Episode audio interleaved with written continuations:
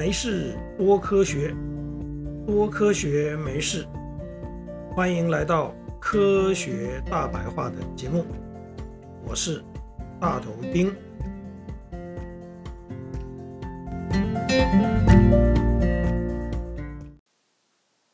在古代的典籍里面，有一段关于北宋大书法家，同时也是文学家的苏东坡享用河豚的故事。话说，苏东坡被贬官到江苏常州这个地方，当地有一位官员。知道他爱美食，于是请来家里做客。奉上的佳肴里头有一种鱼，苏先生一吃便深受吸引，是一口接着一口，吃完以后打个饱嗝，然后说道：“也值得一死。”苏东坡所吃的正是今天所称的河豚，而现在流传的“拼死也要吃河豚”这一句话，或许也源自于苏东坡的这个典故。河豚味道虽然鲜美，但也确实是不能随便乱吃的。据说。一条河豚的毒可以杀死三十个大人。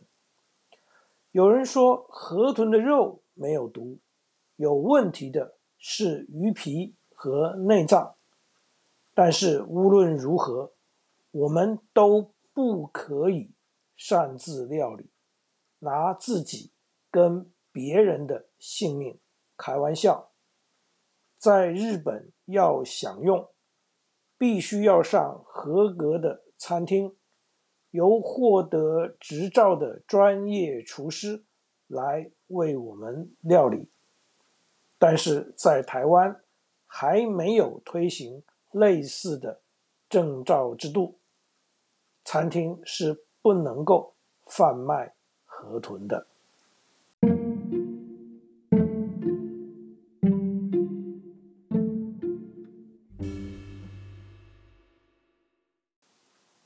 人是活生生的个体，能够坐卧跳动，神经系统扮演调节的角色。神经系统之间的沟通，则是透过一种特别的化学物质来进行的。一旦这些化学物质被干扰，生命就会受到严重的威胁，甚至死亡。河豚的毒素就是一种神经毒素，而且没有什么解药可以吃。毒素在进入人体以后，人首先会感觉到麻痹，然后渐渐发展成呼吸困难。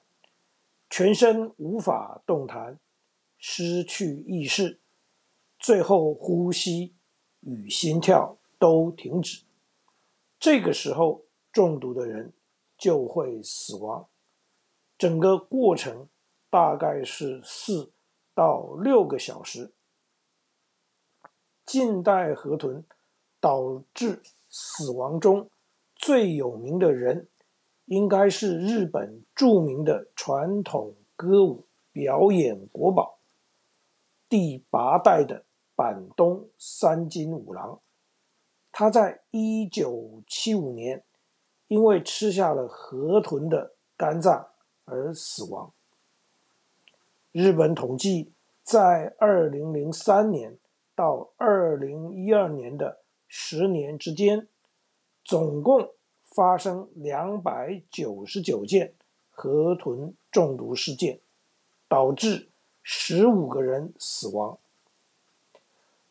自然界的神经毒素不是只有河豚有，也存在于某一些种类的青蛙、蛇、蝎子、螃蟹、蜘蛛身上。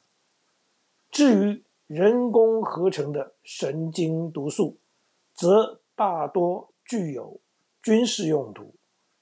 一九九五年爆发的东京地铁杀人事件，犯罪集团使用一种叫做沙林的神经毒素攻击乘客，造成十三个人死亡，多达六千三百人受伤。沙林最早是由美国开发出来，准备在战场上使用的一种化学武器。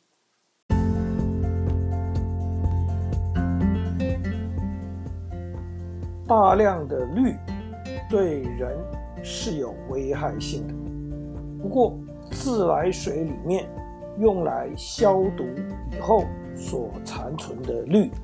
则是很容易的，可以挥发，跟被光线给分解。芋头削皮的时候，常常会让没有戴手套的手发痒，而生吃芋头则可能引起过敏。这些都是由植物碱所造成，但是只要把芋头煮熟，就可以完全破坏植物碱。河豚的毒则是完全不一样。这一种毒耐高温，蒸煮之下也不会受到破坏。风吹日晒，或是用盐腌制成鱼干，也减弱不了它的毒性。化学物质各有各的特性，凡事不可以一概而论。这就是我们要多多学习正确知识的理由。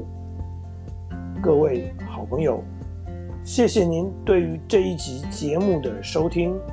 如果您对这个主题有任何心得或者是想法，大头钉竭诚的。欢迎您跟我分享，也希望您能对这个节目给予鼓励，或是提出批评与指教。没事多科学，多科学没事。我们下一次见，拜拜。